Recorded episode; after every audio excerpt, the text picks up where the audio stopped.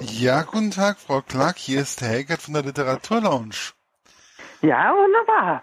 Wunderbar. Ja, jetzt hat's dann doch endlich geklappt. Ja, Jeanette Clark, Sie haben das Buch geschrieben Black Memory. Wie schwierig war es eigentlich, sich in die Person reinzuversetzen, die ihr Gedächtnis total verloren hat? Also in die Mutter dieser Tochter, die, die sich da überhaupt nicht mehr dran erinnern konnte. Das war tatsächlich sehr schwierig. Gerade als Mutter ist es für mich natürlich unglaublich schwer gewesen, mir vorzustellen, ich könnte mich nicht mehr an mein eigenes Kind erinnern. Und ich habe da viele, viele Gespräche mit Psychologen äh, geführt, auch mit Betroffenen, also die Ähnliches erlebt haben. Ich habe mir auch viele Filme angeschaut, Bücher gelesen, viel äh, Sekundärliteratur dazu ähm, gelesen und habe einfach wie so bei so einem Method Acting versucht, mich hineinzuversetzen.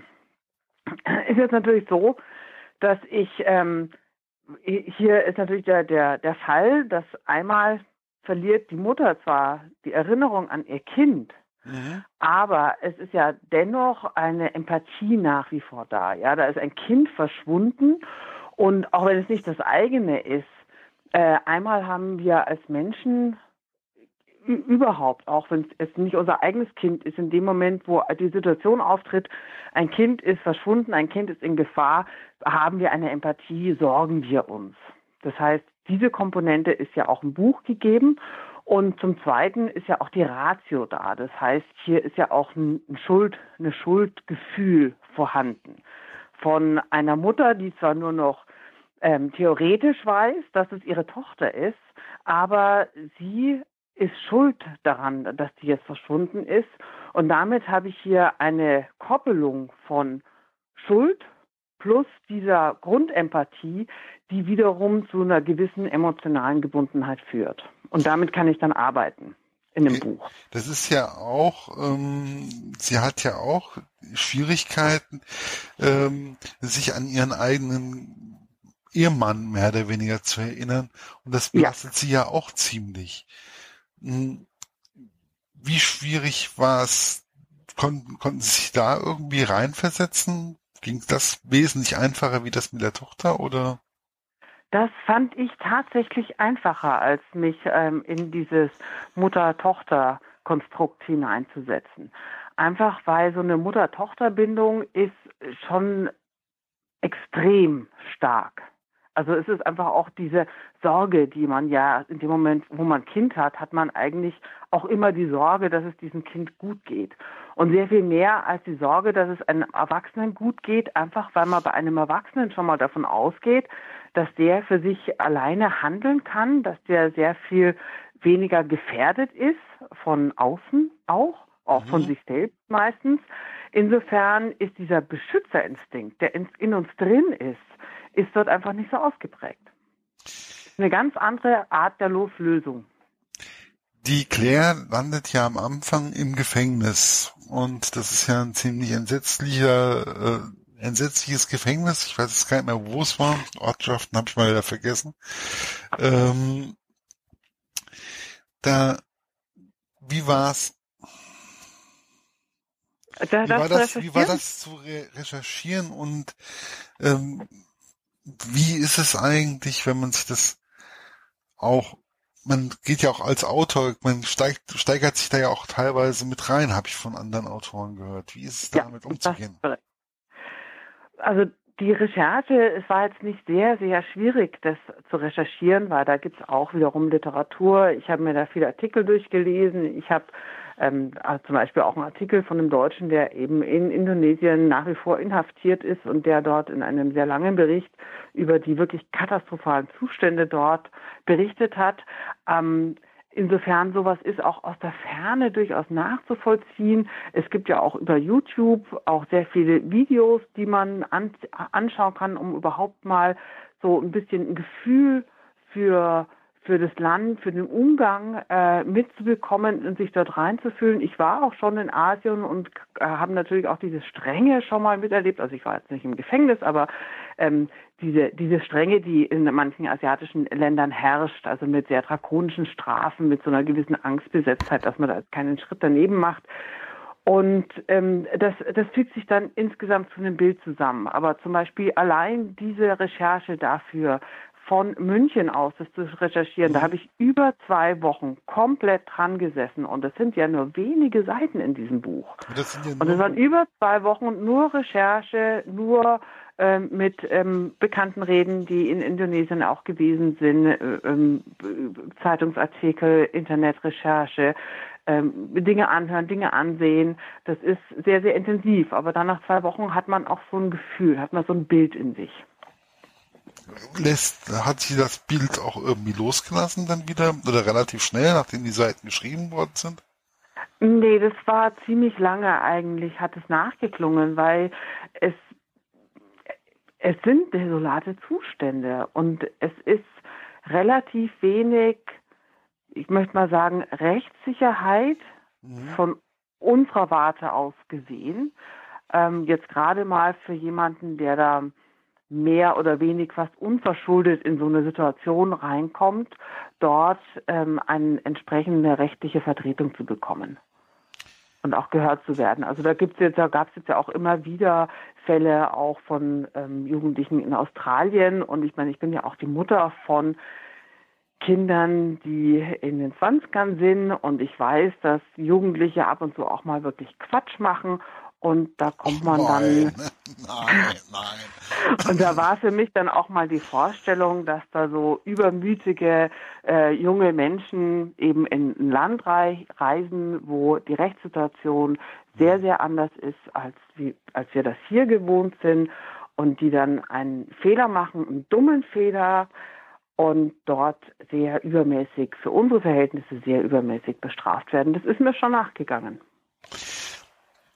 Was mich dann auch immer wieder beschäftigt hat, es kommen ja mittlerweile öfters mal solche Krimis, Thriller ähm, auf meinen Tisch, wo Leute ein Gedächtnis verloren haben. Und mich stellt eigentlich die Frage, wie oft kommt es eigentlich vor, dass so ein komplettes Gedächtnis ähm, verloren gegangen oder verloren geht? Zahlen habe ich dazu leider nicht, also so absolute. Aber es kommt äh, tatsächlich häufiger vor, als man denkt. Das ist einfach eine Schutzfunktion des Körpers bei Extremsituationen. Also das kommt zum Beispiel besonders häufige Auslöser sind Kriegssituationen mhm. und auch Naturkatastrophen, wo sich Menschen, die fürchterliches erleben, in diesen kompletten Schutz zurückziehen. Ein anderer Auslöser ist dann wirklich eine physikalische, ähm, ein physikalischer Grund, das heißt eine Kopfverletzung, mhm. in der bestimmte Gehirnregionen so schwerwiegend verletzt werden, dass erstmal ein, eine Löschung stattfindet. Es gibt ja auch solche unterschiedlichen Gehirne, also Gehirnstufen, mehr oder weniger das Langzeitgedächtnis und das Kurzzeitgedächtnis und ähm, so das wird ja auch in dem Buch teilweise ein bisschen thematisiert. Wird teilweise thematisiert, das ist korrekt. Ähm, was da auch äh, ganz wichtig ist, ist es wirklich mal sich anzuschauen, ähm, was, was für eine Form des Gedächtnisverlustes es ist. Also dieser komplette Gedächtnisverlust, wie jetzt zum Beispiel, ähm, dass man überhaupt nichts mehr weiß, sondern nur mehr die angeborenen Fähigkeiten hat oder das, was man antrainiert hat. Das ist ja relativ selten. Jetzt hier in diesem Buch habe ich ja eine ganz spezielle Form des Gedächtnisverlustes. Das heißt, das ist eine dissoziative Störung, also eine dissoziative Amnesie. Und bei dieser dissoziativen Amnesie ähm, verrät der Name schon, was Programm ist. Dissoziativ, das heißt, hier löst sich, äh, findet eine Ablösung statt. Ich habe ja zwei äh, Formen in mhm. meiner, meiner, meinem Gedächtnis. Das heißt, ich habe also ein das episodische und das semantische Gedächtnis. Und das semantische Gedächtnis ist das, was alles, was ich lerne, also Mathematik, äh, Vokabeln, Geschichte und so weiter und so fort, das ist überhaupt nicht betroffen. Das ist, bleibt intakt. Das episodische Gedächtnis, das heißt alles, was mit meiner Person in irgendeiner Form verknüpft ist, das wird gelöscht. Und so eine dissoziative Störung ist eine Extremform der Verdrängung, die dann stattfindet, wenn der Mensch etwas Schlimmes äh, äh, erlebt und um sich zu schützen, diese Verdrängung braucht. Es ist ja dann auch so in dem Buch, wenn ich es so richtig noch in Erinnerung habe, dass das Gedächtnis von der Claire langsam erst wieder zurückkommt. Ähm, bestimmte Angewohnheiten sind aber immer wieder, die kommen automatisch. Also genau, das ist, weil das ist anerlernt. Das mhm. ist anerlernt. Das sind Dinge wie zum Beispiel, er gibt, er, die, sie gibt ihm die Himbeermarmelade. Das ist wie ein Reflex. Da stehen Marmeladen, sie denkt überhaupt nicht drüber nach, Richtig, sondern genau. sie greift automatisch dahin. Das heißt, das heißt aber nicht, dass hier ihr ähm, episodisches Gedächtnis zurückkommt. Das ist in der, in der, Regel ist es bei einer dissoziativen Störung ist es so, dass hier so eine Art Spontanheilung stattfindet. Also das kann entweder sein, dass es plöpp, plöpp, plöpp, ähm, also mehrmals auf mehrere äh, Phasen verteilt, Schübe verteilt, äh, die zurückkommt. Manchmal ist es ist so eine Amnesie dauert nur zwei Stunden, die kann aber auch zwei Jahre dauern, je nach der Schwere. Aber es ist nicht so, dass das linear man sich das wieder aufbaut, Stück für Stück, sondern das sind eher so Schübe, wo wieder was freigegeben wird. Mhm. Es gab ja dann auch diese Versuche an der Tochter, mehr oder weniger. Ähm, mehr oder weniger waren das so Menschenversuche, ja. gentechnisch war das mehr oder weniger, wurde das versucht darzustellen. Meinen Sie, sowas gibt es wirklich oder sowas wäre heute, heutzutage möglich? Also Menschenversuche gab es ja früher schon. Das Richtig. ist ja nicht, nicht neu. Da haben wir ja auch eine unrühmliche Geschichte. Ja, ich dachte ähm, immer Megele, glaube ich. Ähm. Genau, das ist, ähm, also dass es Menschenversuche gab und wahrscheinlich auch gibt, ähm, ist bekannt. Mhm. Ich habe keine aktuelle Kenntnis davon, wer oder wo Menschenversuche durchführt. Ähm, wenn sowas passiert, dann ist es natürlich illegal, aber in China zum Beispiel wird momentan mit Hochdruck an der Entschlüsselung des Genoms für Intelligenz gearbeitet. Wirklich mit Hochdruck. Da fragt man sich natürlich, wenn man mit Hochdruck an der Entschlüsselung des Genoms für Intelligenz arbeitet, mhm.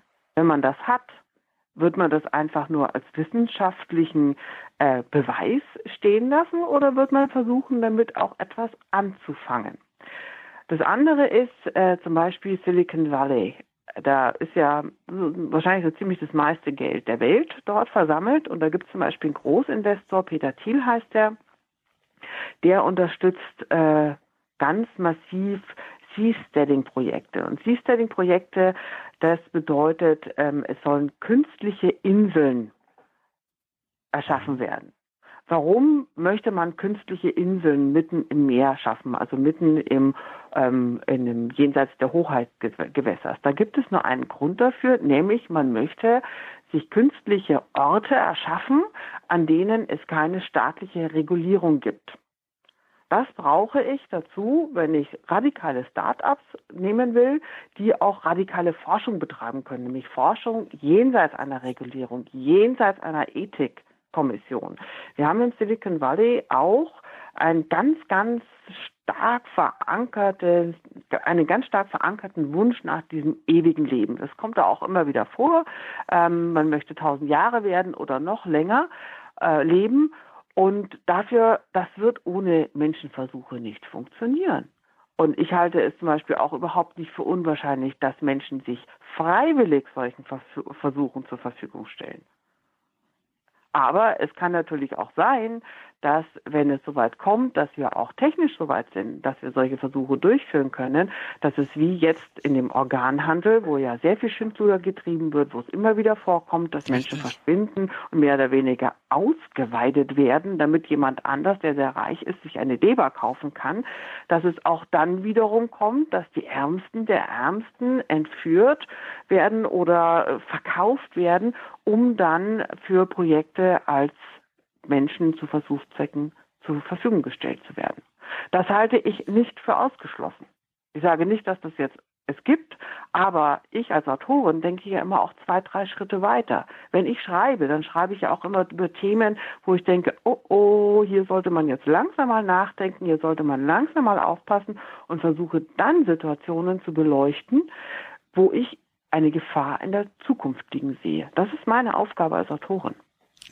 Ja, das kriege ich des Öfteren, das habe ich zum Beispiel auch von einem Kollegen Veit Etzold, habe ich sowas in der Richtung auch schon mal gehört, dass man einfach versucht, weiter zu denken. Ähm, wo geht wo geht der Zug eigentlich hin? Dass man teilweise auch von der Realität ähm, überholt wird. Als Absolut. Hm? Ja, absolut. Absolut. Das, dass mir, äh, dass die Autoren teilweise gar nicht mehr so schnell schrecklich denken können, wie die Realität auf einmal das, äh, ja, genau das, was man beschreibt. Klar. Ich recherchiere zum Beispiel Black Memory, das mhm. waren über drei Jahre mit Recherche, das war extrem rechercheintensiv, dieses Buch. Also ich glaube, mein rechercheintensivstes Buch, das ich je geschrieben habe. Äh, dann wird es geschrieben, dann dauert es nochmal ein Jahr, bis es auf den Markt kommt. Das heißt, wir haben hier drei Jahre, ja. die zwischenliegen zwischen einer Grundidee und dann einer Veröffentlichung. Und wir haben ja gleichzeitig eine technologische Entwicklung, die exponentiell wächst. Das heißt, ich komme selbst als Autorin teilweise gar nicht mehr hinterher, gerade was das Internet angeht, so wie unsere Politik überhaupt nicht mehr hinterherkommt, so schnell Gesetze neu zu machen, wie die Technologie neu erfordern würde. Richtig. Ähm, wo wir gerade beim Recherchi Recherchieren sind. Wie kommt man eigentlich auf die Idee, dass es solche Gaben, wie die Tochter von Claire ja hat, ähm, dass, dass es die geben könnte. Wie kamen Sie auf den glorreichen Gedanken? Hm, Quantenphysik. Ganz einfach.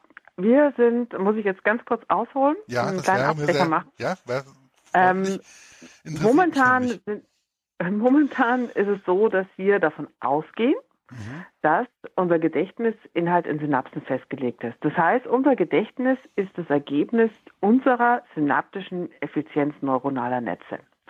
Wenn wir jetzt in die Quantenphysik reinschauen, da gibt es ganz andere Theorien, wie unser Gedächtnis funktioniert. Da gibt es den Physiker Jean Jaron, der hat als also ich muss mal also erstmal von drei Prämissen ausgeben, nämlich der einen, ähm, dass Elektronen neben der kommunikativen auch eine informationsspeichernde Funktion haben ist auch nachgewiesen worden an dem sogenannten Großmutter-Elektron- ähm, oder Großmuttergen, sprich, dass man nachgewiesen hat, dass zum Beispiel die Erinnerung an, einer Großmutter, an eine Großmutter in tatsächlich in einem äh, einer Zelle einem Elektron drin war. Mhm.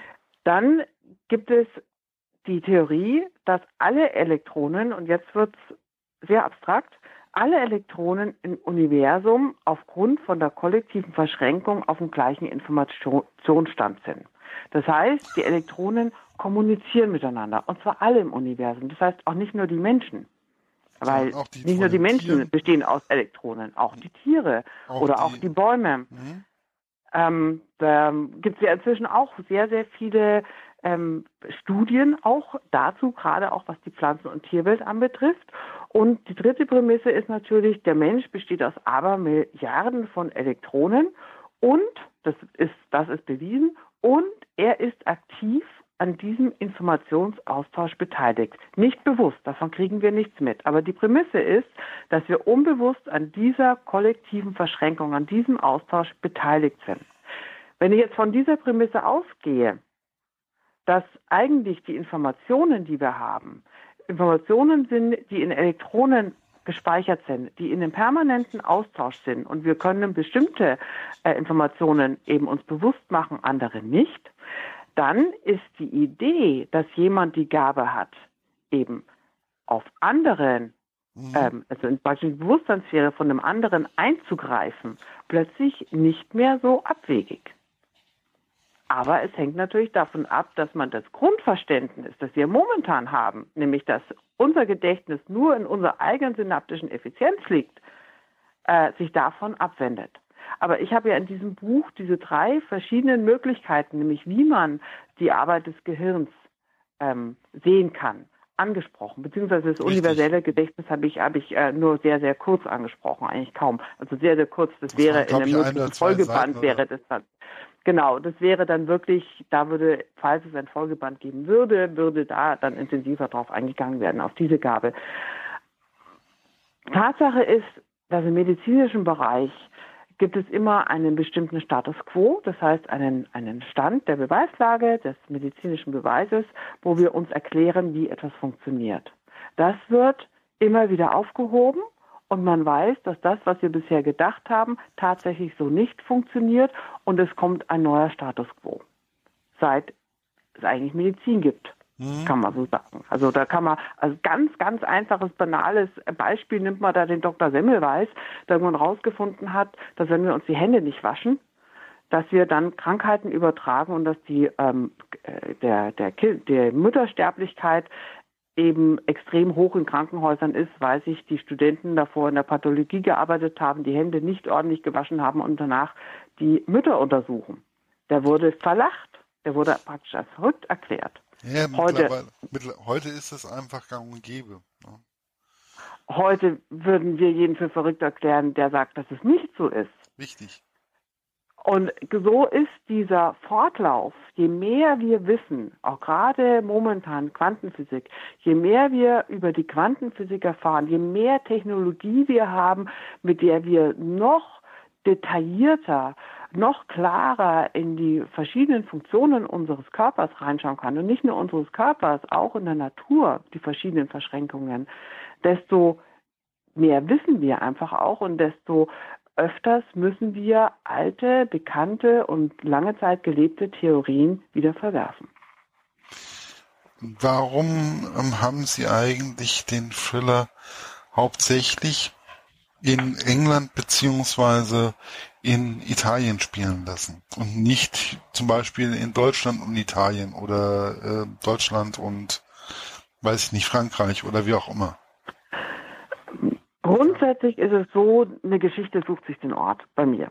Meine ah, Geschichten ja. spielen ganz selten am gleichen Ort und das hat dann irgendwas zu tun, dass, dass das jetzt der Ort ist.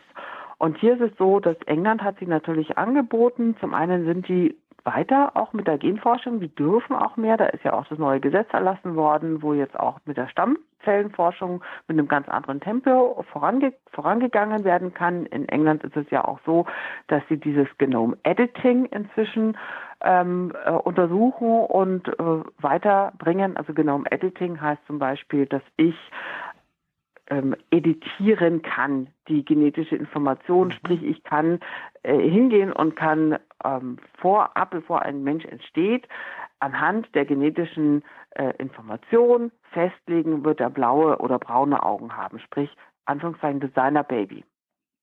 Ah ja. Wir haben hier eine andere Gesetzeslage und wir haben hier auch eine andere Forschungslage. Und Florenz war so, dass ich als ich äh, angefangen habe mit dieser Geschichte, ich sage immer in Anführungszeichen schwanger zu gehen, weil das ist wie so eine Sache, das muss man wirklich so langsam, muss das reifen mhm. in einem und irgendwann kommst du dann raus. Äh, war ich in Florenz auf Recherchereise und dort habe ich den Ort gefunden, an dem dieses Institut jetzt verankert ist. Und dieses Institut ist natürlich in Wirklichkeit kein Institut, aber es war so, das war so ein, so so ein, Hotel, mhm. aber es war ein so beeindruckender Ort und ich hab, bin dort durchgelaufen und habe mich immer wieder in diesen Gängen verirrt und diesen Stufen und es war alt und es war irgendwie ähm, seltsam, also toll, aber auch seltsam und ich habe permanent Szenen vor meinem Auge gesehen.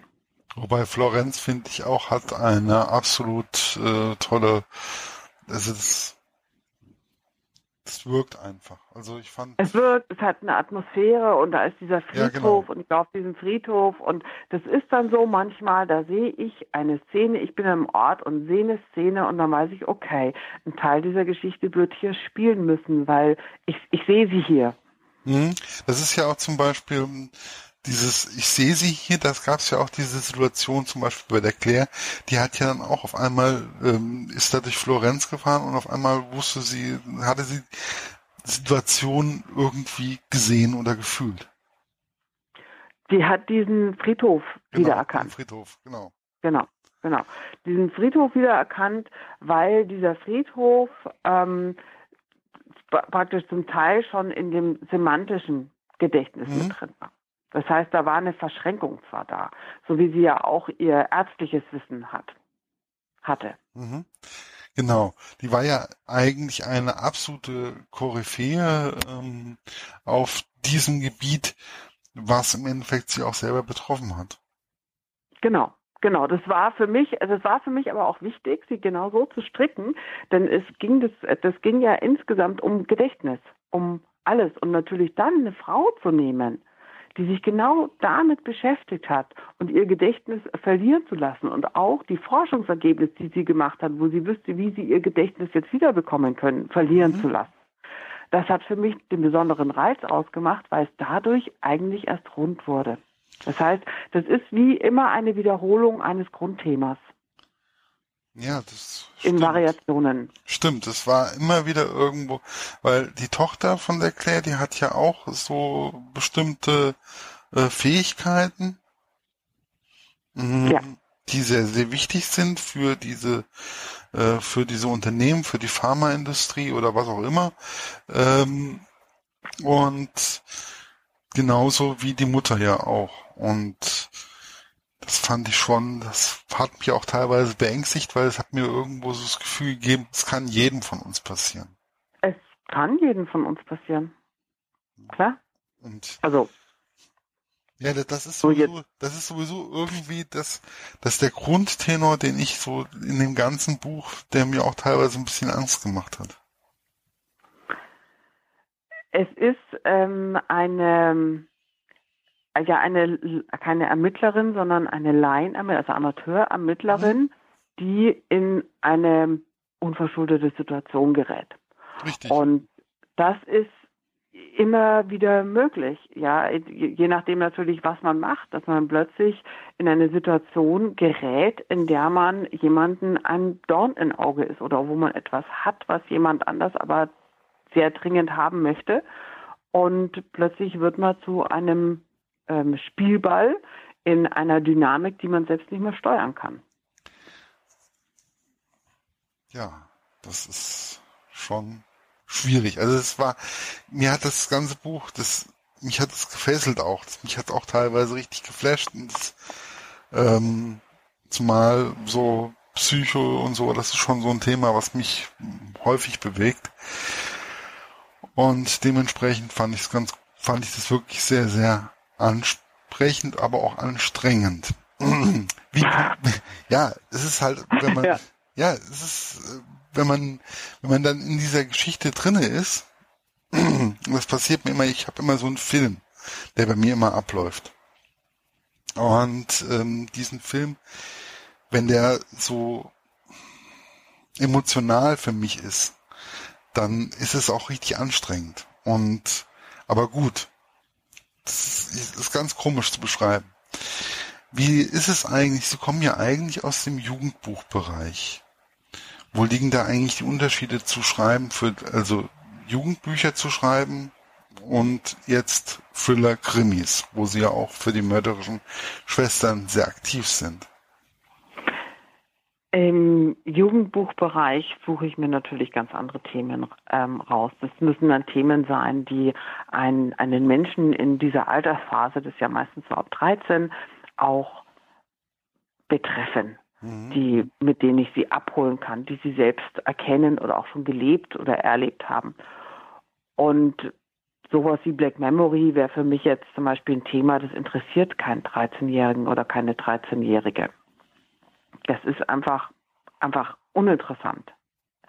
Dann habe ich beim Jugendbuch natürlich meine Helden, die natürlich einfach ein anderes Alter haben. Mhm. Die sind dann maximal bis 20. Das heißt, ich brauche eine Altersstruktur, mit der ich mich als 13, 14, 15-Jährige noch irgendwie identifizieren kann.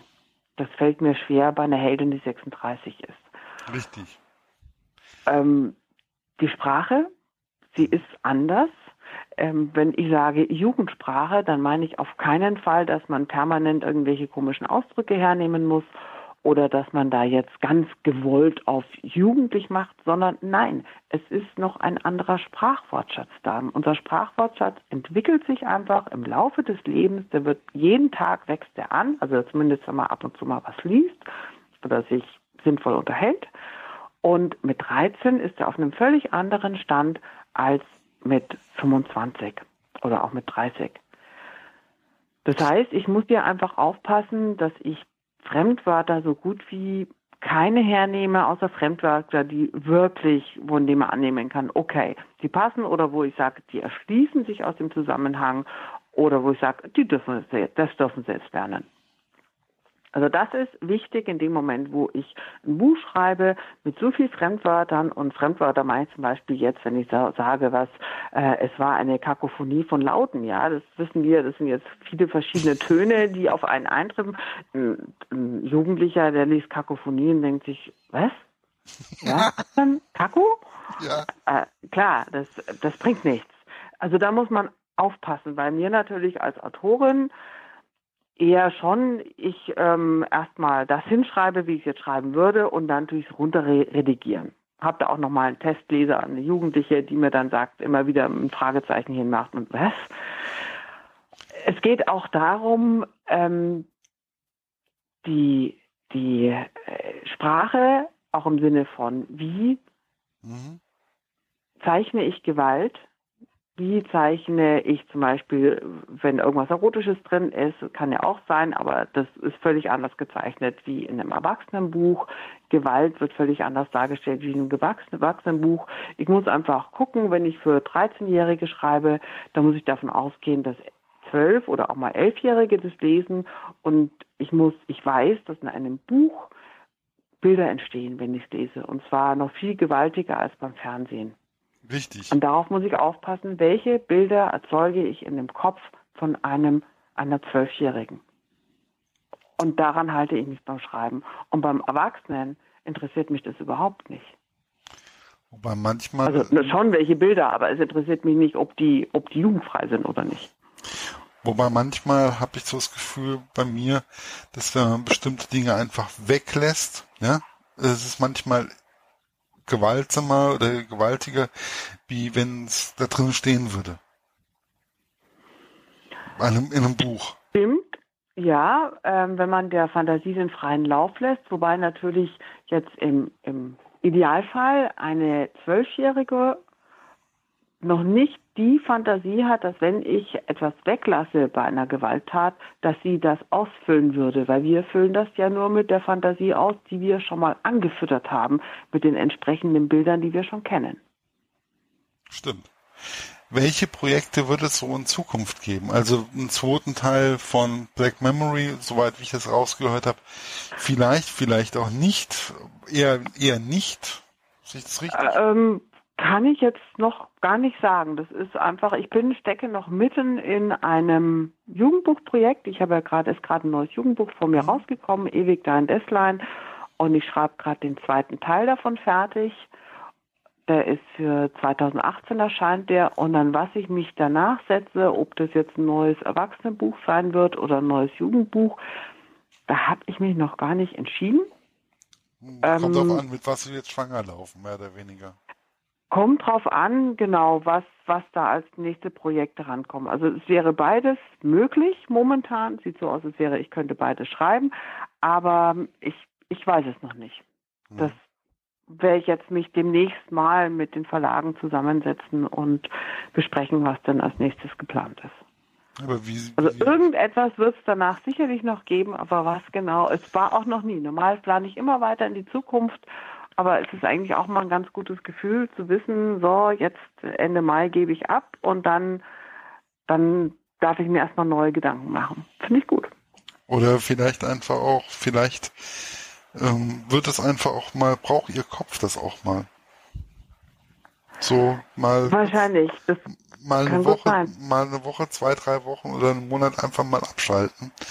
Ähm, und dann auf einmal, vielleicht kommt dann was ganz anderes bei raus, wie das, was Sie jetzt gerade erwarten.